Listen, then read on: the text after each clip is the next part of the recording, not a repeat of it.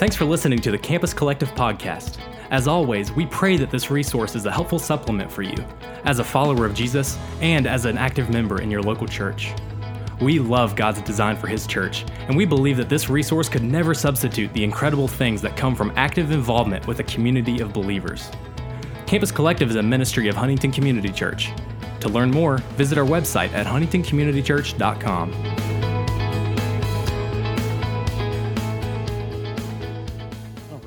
It's been a while since I've been up here. It's good to get to be back. Can you guys hear me okay? It s- sounds weird coming out of my, but how you feel, Hannah? Sound okay in the back?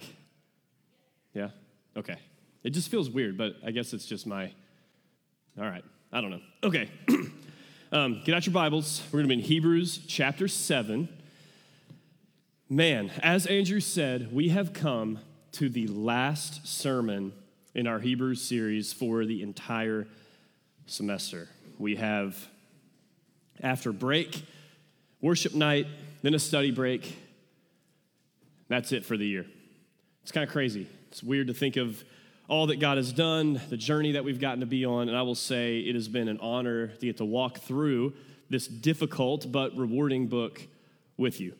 Um, as you have seen, hopefully, is that one of the main thrusts of this book was to continually show us that the Old Testament points us to Christ, to see him in his glory, to point to his kingdom. And sometimes this was really, really obvious. This was in prophecy.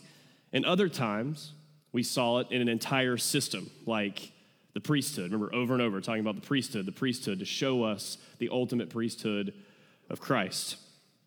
But every once in a while, the book of Hebrews, especially in spring semester, we get some really interesting passages. But what we're going to see is the beauty of the Old Testament in something strange. And tonight's passages, passage is one of those strange passages. If you recall last week, uh, Caleb teed me up, was like, Melchizedek is coming. This is, the, I'm sure you guys have been waiting all year for the gospel according to Melchizedek. Um, or, as you're, it's okay to call him, Mel. Uh, I had a Bible study one time. We went through Melchizedek, and one of the guys in that insisted on calling him Mel. And so, or Melch, if you want, to add a CH on there. But we already have a Melch here, so we'll go with either Mel or Melchizedek.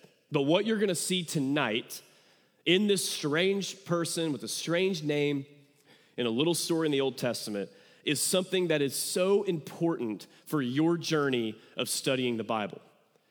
And that is this idea. So take notes, mental notes, something. Know this in your pursuit of knowing the word. Something called a Christ type. Okay? A Christ type, which is, by definition, a person, a symbol, a thing, an event that foreshadows and finds its fulfillment in Jesus Christ. So it's a Christ type. And so when you're reading the Old Testament, you need to have your Christ type goggles on. You need to be thinking, how does this person, how does this event, how does this tension, how does it get resolved in the person and work of Jesus Christ? These are all over the Old Testament. Um, I wish we had time to go through all of them tonight, but we have a lot of work in Hebrews 7, so we're not going to go there. But I just want you to kind of mentally note that. Just Google it sometime. Just say Christ types in the Old Testament. Um, I can't give a guarantee that everything you find on Google, if you Google that, will be good, but it'll give you an idea of these events. Um, some of you already know these naturally, like the Passover, right? The Passover lamb that was slain so that all the Israelites who were under the blood were passed over um, by the wrath of God. Think about that. That's a Christ type of the gospel, Jesus Christ, our Passover lamb. And so a lot of times you see them, they're really obvious. Sometimes they're more intricate, but you can guarantee that when the New Testament repeats or talks about the Christ type from the Old Testament, you know that it's a biblical Christ type. And so, what you're going to see tonight, I'm so excited, is that the strange character of Melchizedek, or Mel, what are we going with tonight? Melchizedek or Mel? I can't do it. Melchizedek foreshadows, this is beautiful, and points toward Jesus Christ. And this is a something, also another phrase to write down in your theological pursuit of building your soul in Christianity. This is something called biblical theology. It takes an idea or a theme and traces it from the Old Covenant, Old Testament, into the New Testament, finding its fulfillment in Christ. And this is not, please hear this, this is not just to give you theological knowledge and make you feel smart. The Bible makes it clear that learning this about the Word is meant to make your heart burn in worship. And so, as you see a more clear picture of Jesus Christ tonight, what you'll see is a better picture of the gospel. And that's why we do theology. So, what we're going to do tonight, before we get to Hebrews 7, I want to show you the only two times that Melchizedek shows up in the Bible, other than the times that he shows up in the, in the book of Hebrews. Then we'll jump from those texts to Hebrews 7 to see how God himself interprets these strange stories about Melchizedek. Then we will let Hebrews 7 show how Melchizedek points to Christ. And then finally, we'll let the Melchizedek shaped gospel overwhelm our hearts and minds as we get ready to worship um, together before Thanksgiving break. Sound like a plan? You really have to put some work in. I know it's a hard time of the semester, but if you don't, it's going to sound like I'm saying a bunch of gibberish and then at the end reminding you of what Jesus did. I want you to see it, feel it, love it as we see the biblical theology in action tonight. All right? So shake off the distractions. I want you to see it. This is amazing. So, summary of the Bible up to the point of Melchizedek. God creates everything, He creates man. We rebel, but in the rebellion, God not only curses um, creation as a consequence of man's sin, He has in there a promise and a purpose of redemption. So then we see Noah and the flood, and then eventually we get to Abram, who would eventually be Abraham. These are the promises, if you remember last week, that Caleb was talking about in Hebrews 6.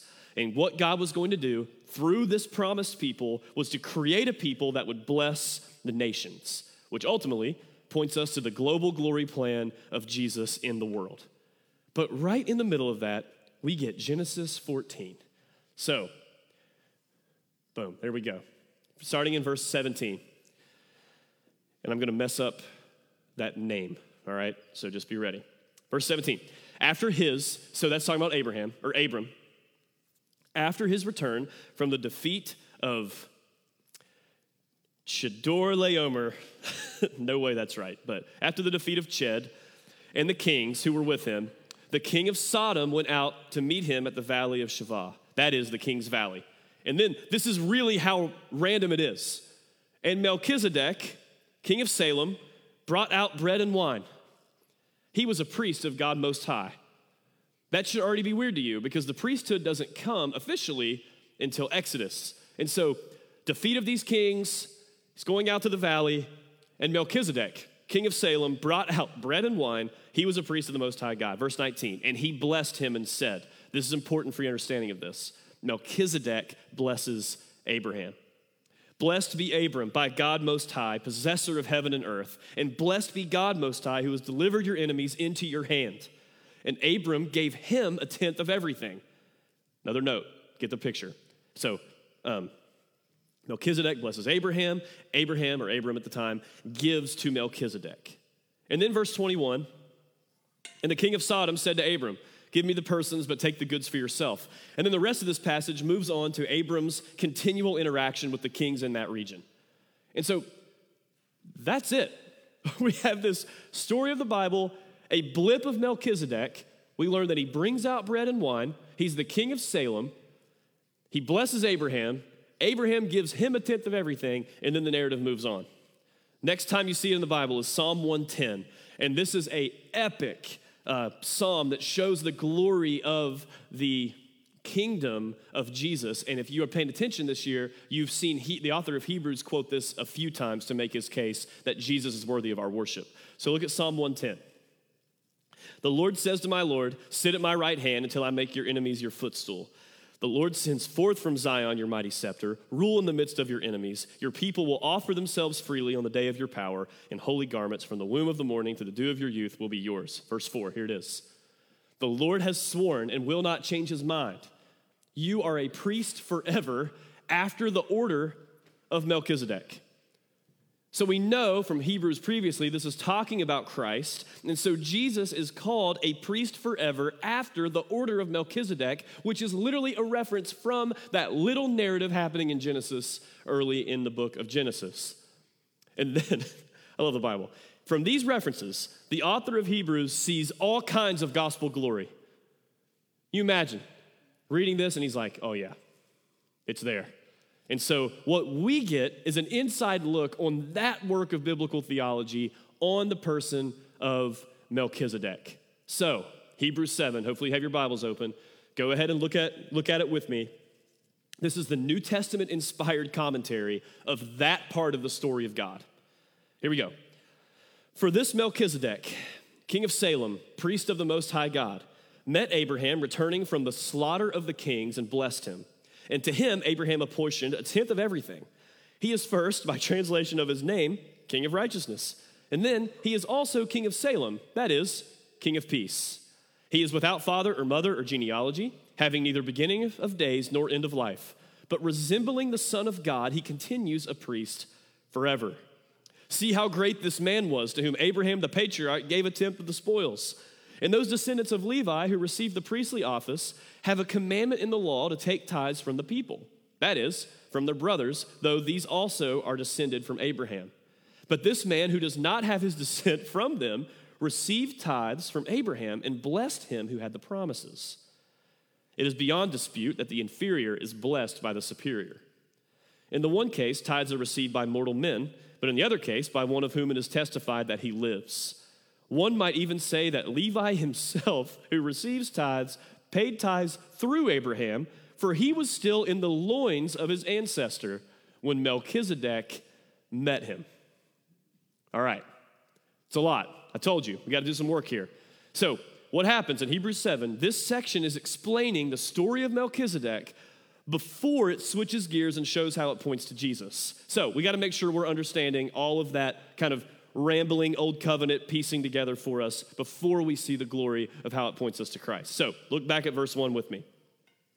For this Melchizedek. So the first thing we notice is the word for. This anchors it in the flow and argument that Caleb ended on last week, if you remember, chapter 6, verse 19 and 20. We have this as a sure and steadfast anchor of the soul, a hope that enters into the inner place behind the curtain where Jesus has gone as a forerunner on our behalf having become a high priest forever after the order of Melchizedek. So, something about the beauty of Melchizedek is to show us that Jesus Christ's priestly work on the cross and in the resurrection will last forever. and it is a sure and steadfast, excuse me, it is a sure and steadfast anchor for our, excuse me, choking on that just getting really emotional about Melchizedek.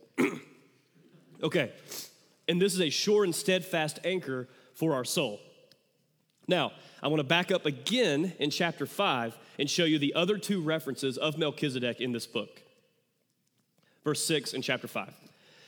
As he says also in another place, you are a priest forever after the order of Melchizedek. Where's that from? Psalm 110. In the days of his flesh, Jesus offered up prayers and supplications with loud cries and tears to him who was able to save him from death, and he was heard because of his reverence. Although he was a son, he learned obedience through what he suffered, and being made perfect, he became the source of eternal salvation to all who obey him, being designated by God a high priest, there it is again, after the order of Melchizedek. So, key point for us he became the source of eternal salvation. So, a lot of what God wants us to see in the Melchizedek shaped gospel is that eternal and final salvation is full and complete for those of us in Christ. Look back at verse 1 and 2, building the whole picture here.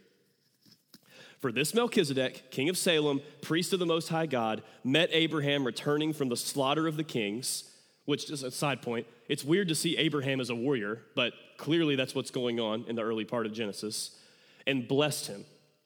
And to him, Abraham apportioned a tenth part of everything. He is first, by translation of his name, King of Righteousness, and then he is also a King of Salem, that is, King of Peace. All right, let's wrap it all together. I know that's a lot of, a lot of reading. Building the picture of Melchizedek. This is what you have to see. First of all, Melchizedek is a king. he is ruling and reigning. Next, he is a priest, representing God to the people and people to God.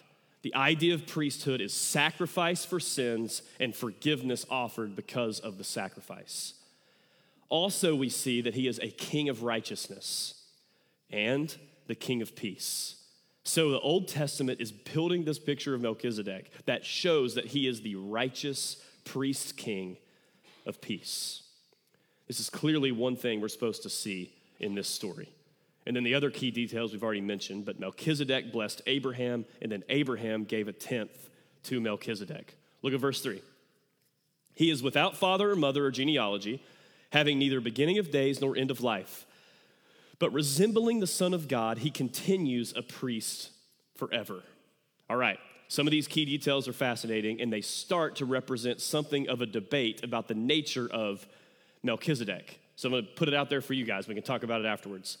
Some people would say that Melchizedek is what you call a Christophany. So, another big word I know, but Christophany means it is an appearance of the second person of the Trinity, God the Son, before he puts on flesh, Jesus.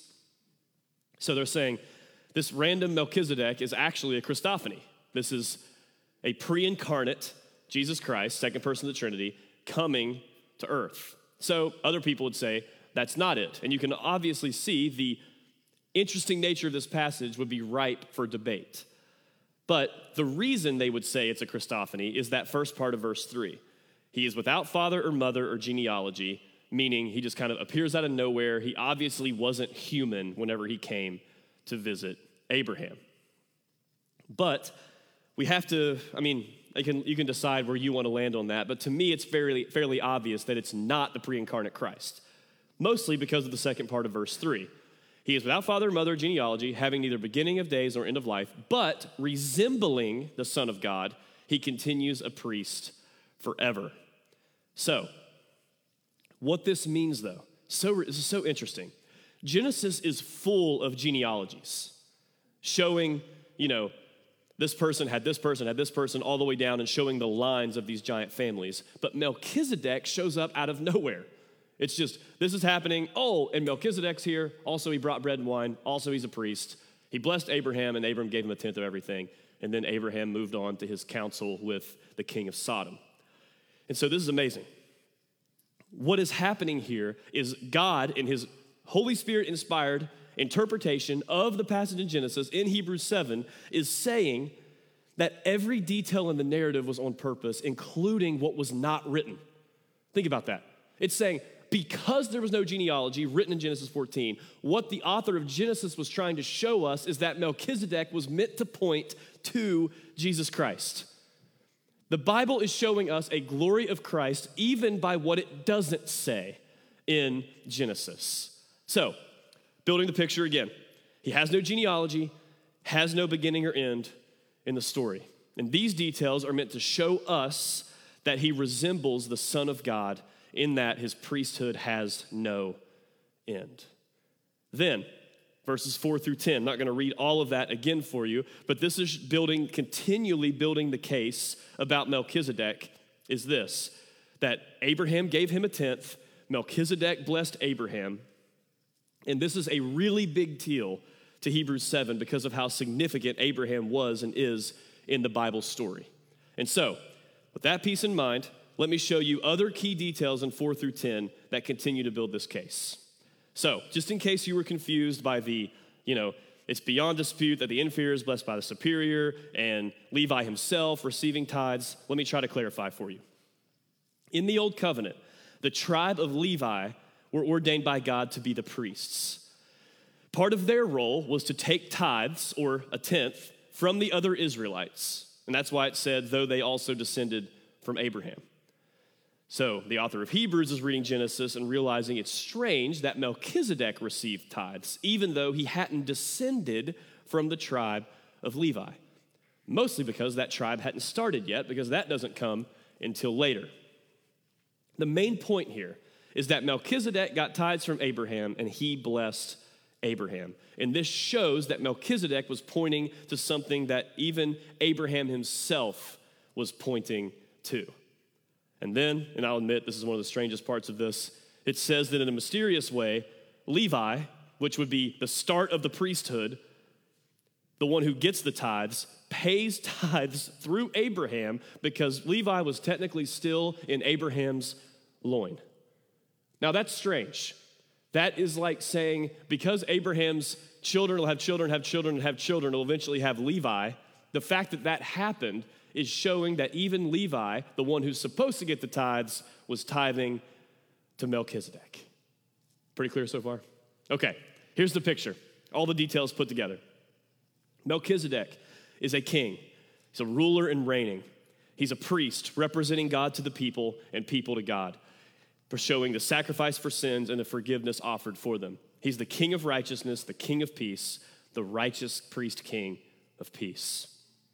He has no genealogy, no beginning or end in the story. And these details are meant to show us that he resembles the Son of God in that his priesthood has no end.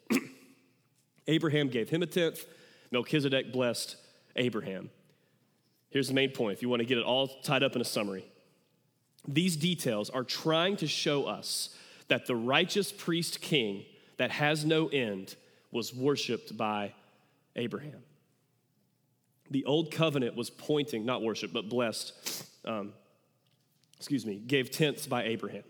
The old covenant was pointing us toward a righteous forever priest, king of peace and righteousness that deserves our worship. Okay, verse 11, it shifts gears.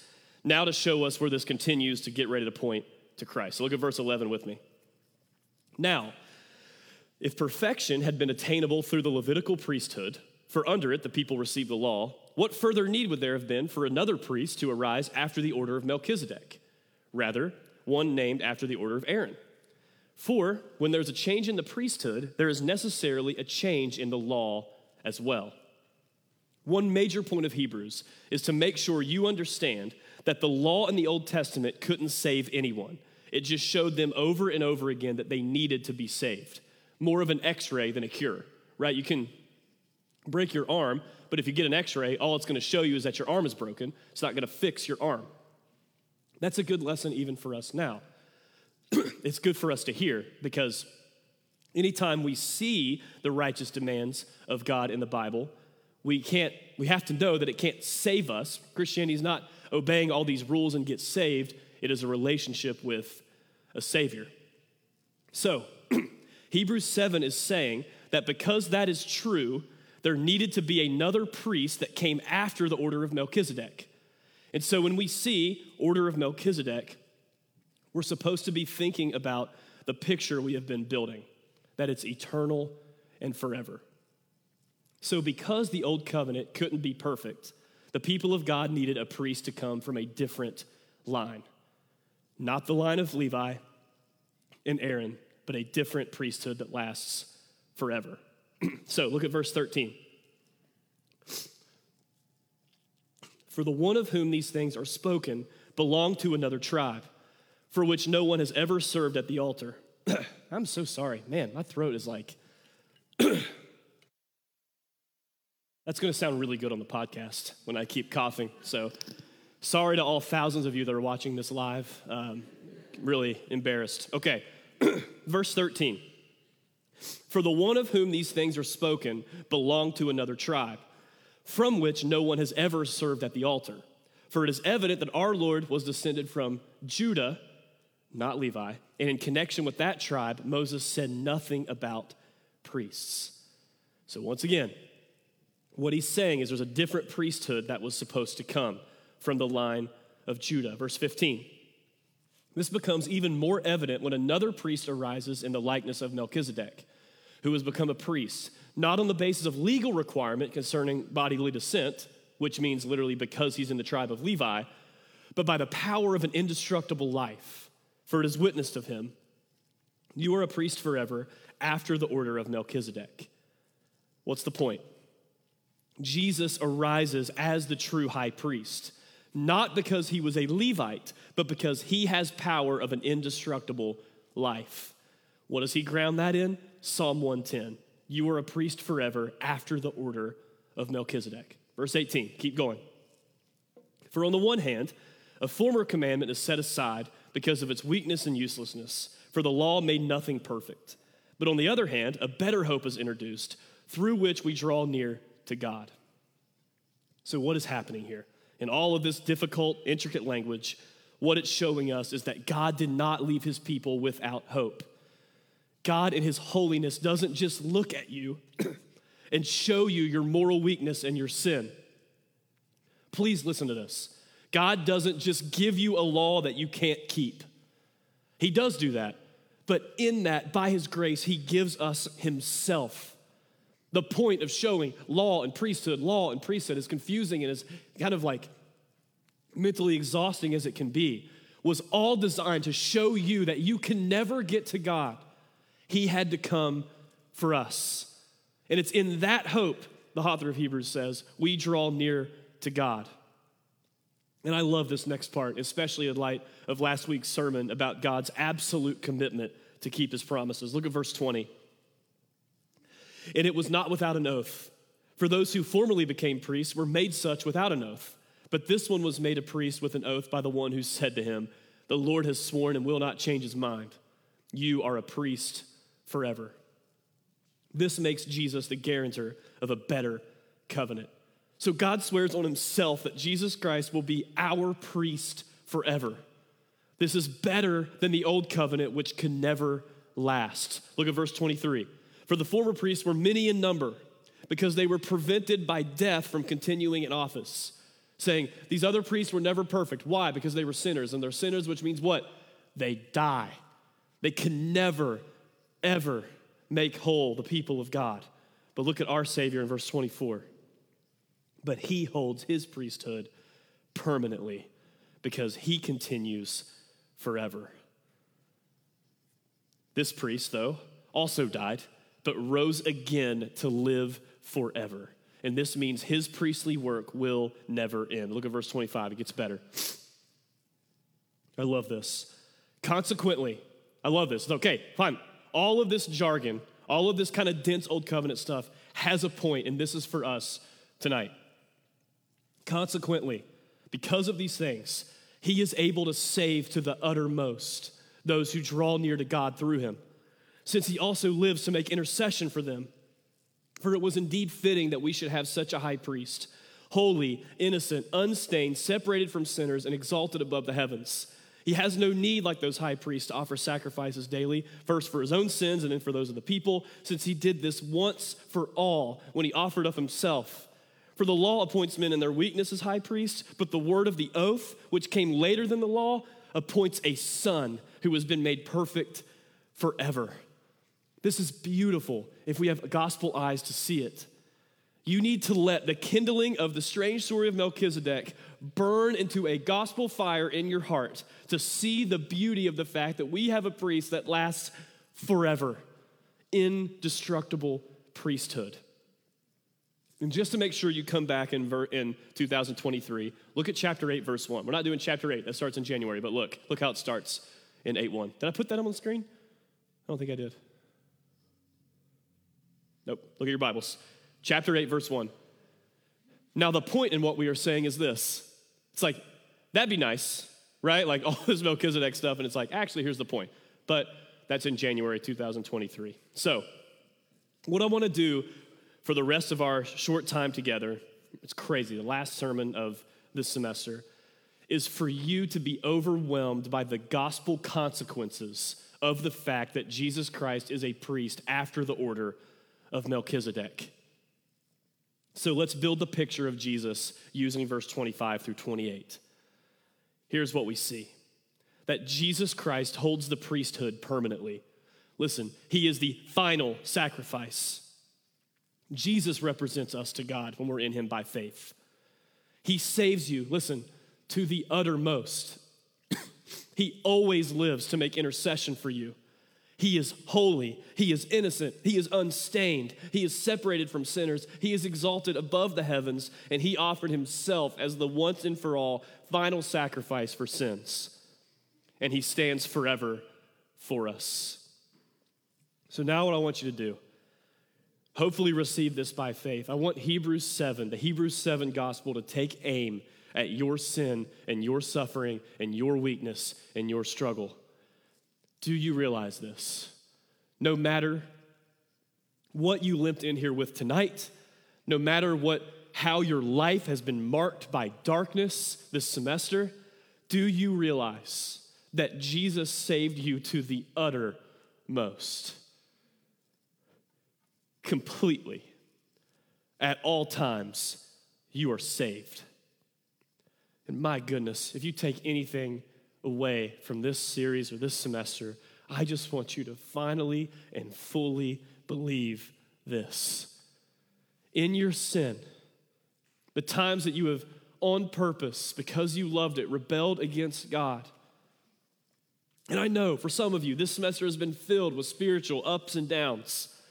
Some of you have almost rebelled completely, but sort of hanging on, or you keep getting crippled by doubt about God's goodness, or your sin, or all of the other weaknesses that you might bring into this. Your lack of consistency has discouraged you. You see more of your sin. You don't understand your lack of resolve to fight and do what's best. You did that sin again that you said you would never do again, and you promised God you would never do. Listen to me. Jesus has saved you to the uttermost. Believe this. He didn't only save you up to the point when you stop sinning, He saved you to the uttermost. He saved you even in your doubt. You are actually free to believe this. He's forgiven your past, no matter how shameful.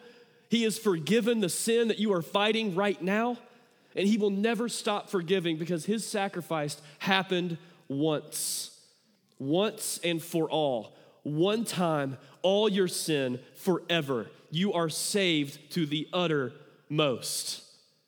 Listen to me. There are no more threats to your soul.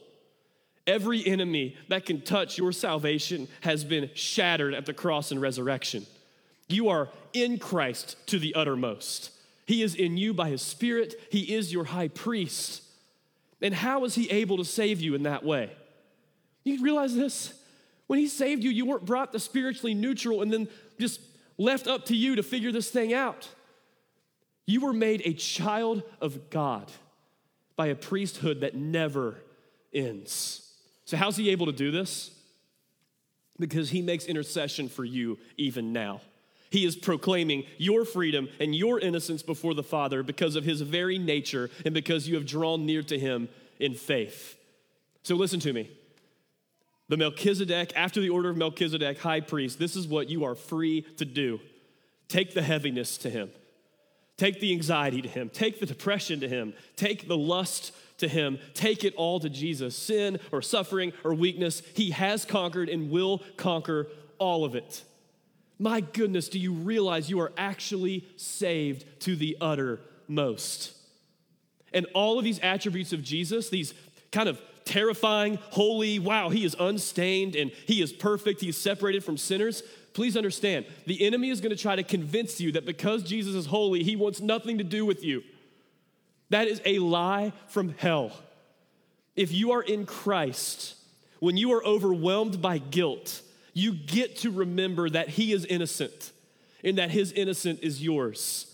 When you're overwhelmed and stained by your sin, you get to remember that He is unstained by sin, and by faith, you are in Him. When you feel saturated by sin and by sinners around you, you get to remember that He is separate from sin and you are in Him. When you are sunk deep into your own despair, you can remember that He is exalted above the heavens, and by faith, you are in Him. And when you believe the lie that there's no way that his blood covers that sin, you can remember that his sacrifice was one time for all time, and there's nothing left to add to your salvation.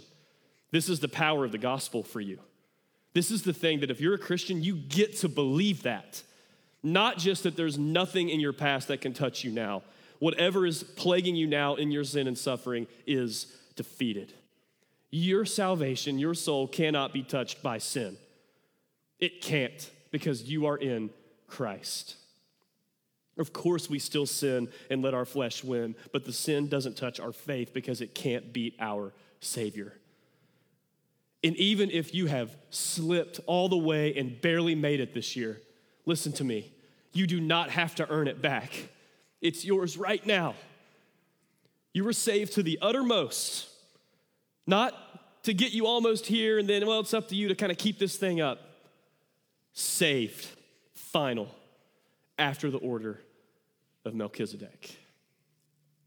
This life of complete freedom and joy in Christ only comes to those who run from the slavery and misery of sin and rest in Christ by faith in Him.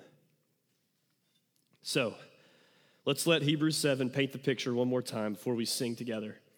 The picture of Jesus in the picture of Melchizedek. Here we go. See if you see it. A king, a ruler who is reigning, a priest representing God to the people and people to God. Sacrifice for sins, forgiveness is offered.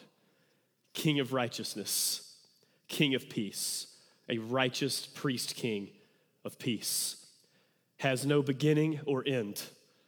All of that meant to show us that his priesthood has no end. Abraham gave a tenth, Melchizedek blessed Abraham, showing us that all of our lives is meant to point to the one who has blessed us in Christ. And that gives way to building the picture of Jesus. He has saved you to the uttermost. He always lives to make intercession for you. He is holy, He is innocent, He is unstained, He is separated from sinners, He's exalted above the heavens. He offered Himself once and for all as the final sacrifice for your sins, and He stands forever for you. And you get that righteousness by faith and you can actually have peace. Either for the hundredth time or for the first time, the call is the same come and believe and leave all of it. Go all in with Christ and his kingdom. I'm begging you. We don't know who all's coming back next semester. We don't know if we get to come back next semester. Nothing is guaranteed. But I am begging you, do not miss the point of Campus Collective this semester. Do not miss the point of your life. We worship a king who came and lived and died and rose again so that we all might be brought back to God. Do not let the lies win. Don't let your flesh win. Don't let gospel boredom and distraction win. Don't let the suffering and weakness win because they have already lost when Jesus Christ left, left death behind in the grave. And because he was raised to an indestructible life, that salvation and that priesthood in heaven never ends ever, even when you don't feel like it. So, as the band comes back up, I just want to pray for us that in the glory of Melch- in the glory of the story of Melchizedek, you might be overwhelmed by the fact that these things are actually true of you. You realize this would change everything for you. You actually believe not just past forgiveness, but power to overcome and a guaranteed future with God forever. It would change the way we live. So let me pray toward that end, then we'll sing. We'll be finished for tonight. Father, we come to you now in the name of Christ, knowing that his priesthood is forever, that he's interceding for us right now. Even as we pray, he's praying for us somehow. God, I pray for my friends in this room that you might overwhelm them with just how far your salvation reaches, that you have saved us to the uttermost. God, only your spirit can open our eyes to that. And so I'm asking now that you would change us, mold us, shape us into people, men and women who believe that fully and let it overflow into a life of sacrificial living with the gospel for your glory alone. It's in Christ's name we pray. Amen.